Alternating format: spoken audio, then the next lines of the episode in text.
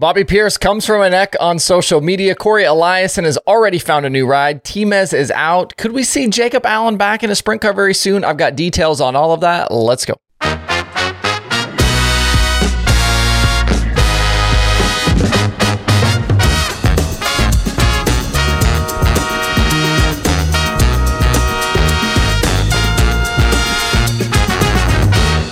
It's Tuesday, October 31st. I'm Justin Fiedler. This is Dirt Tracker Daily.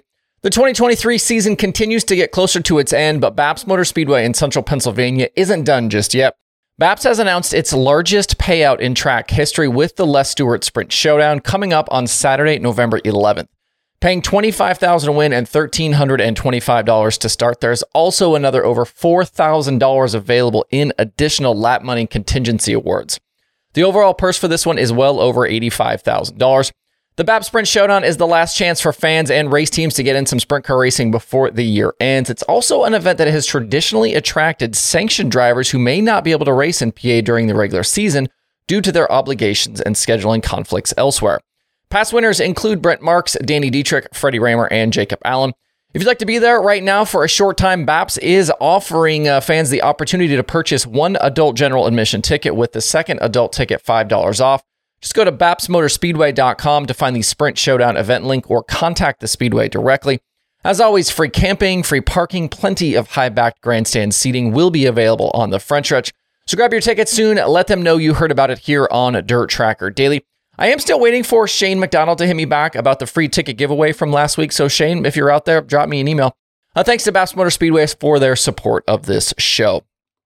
All right. When you do a show like mine every day, you never really know who's watching, out there in the audience. You guys obviously see me every day, but unless there's a comment or somebody reaches out about a show, I have no idea who's actually tuning in. I found out yesterday, though, that one of the best dirt late model racers in the country this season has at least seen an episode or two. And he made sure to completely eviscerate me over a take I had on a show way back in January via a video from his social media. Let me just play that video here so you can see what I mean. After his big $25,000 finale win at the Wild West Shootout, Bobby Pierce has come to Florida and added his name to the full-time Outlaw roster. And I don't know about you, but I'm pretty skeptical that he actually ends up finishing this season. Maybe I'm wrong here, but I don't feel like I'll trust that he's in for real until he rolls into World Finals in November, still carrying that full-time status.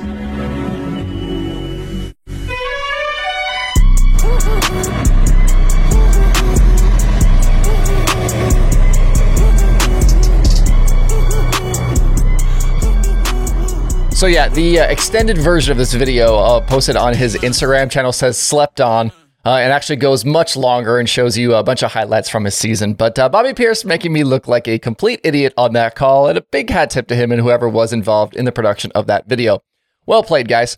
I guess I do believe that Pierce was a full-time driver this year after all. In my defense, though, I did make a show in June where I admitted about getting that initial take wrong. And besides Ricky Thornton Jr., nobody else really had a season like Pierce. He gets started at World Finals tomorrow with a 156-point lead on Chris Madden for the World of Outlaws Championship, thanks to 14 wins and 31 top 10s and 35 races. He's also got a strong shot at the Flow Series title at Sonoya in a couple of weeks. Hope you guys got a good laugh out of that one, just like I did. I might have to buy some Bobby Pierce gear now to wear here on the show. Something else to look out for this week at World Finals is the return to sprint car racing for Jacob Allen. If you might remember back to August, Jacob bowed out of the seat of the Shark Racing 1A just hours before the Knoxville Nationals was set to start.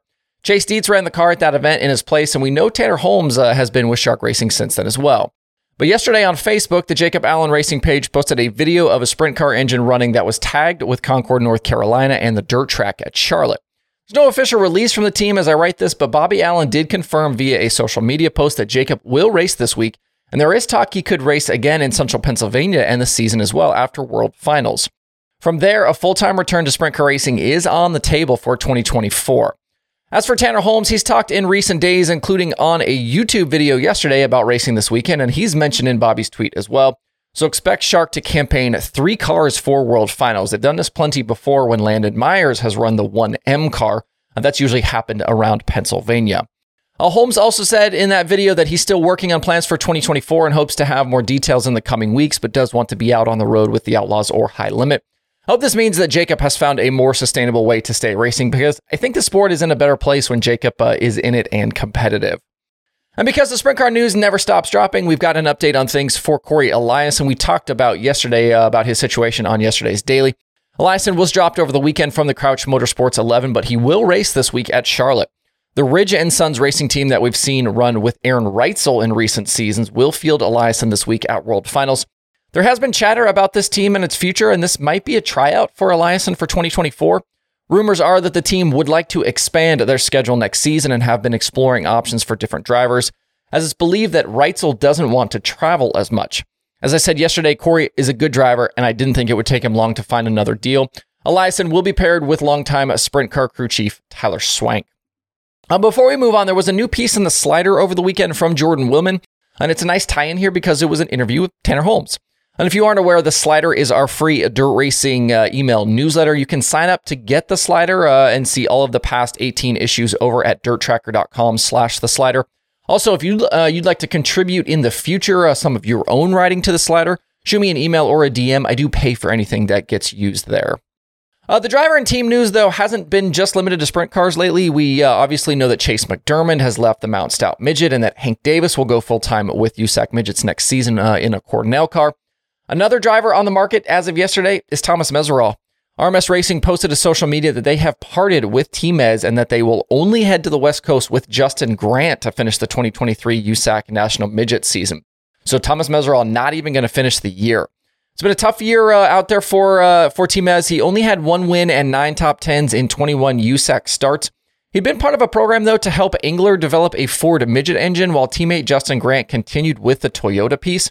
That development seemed to have really held back the RMS 7 car, as Team Mez was quite a bit off the pace from what he did in 2022.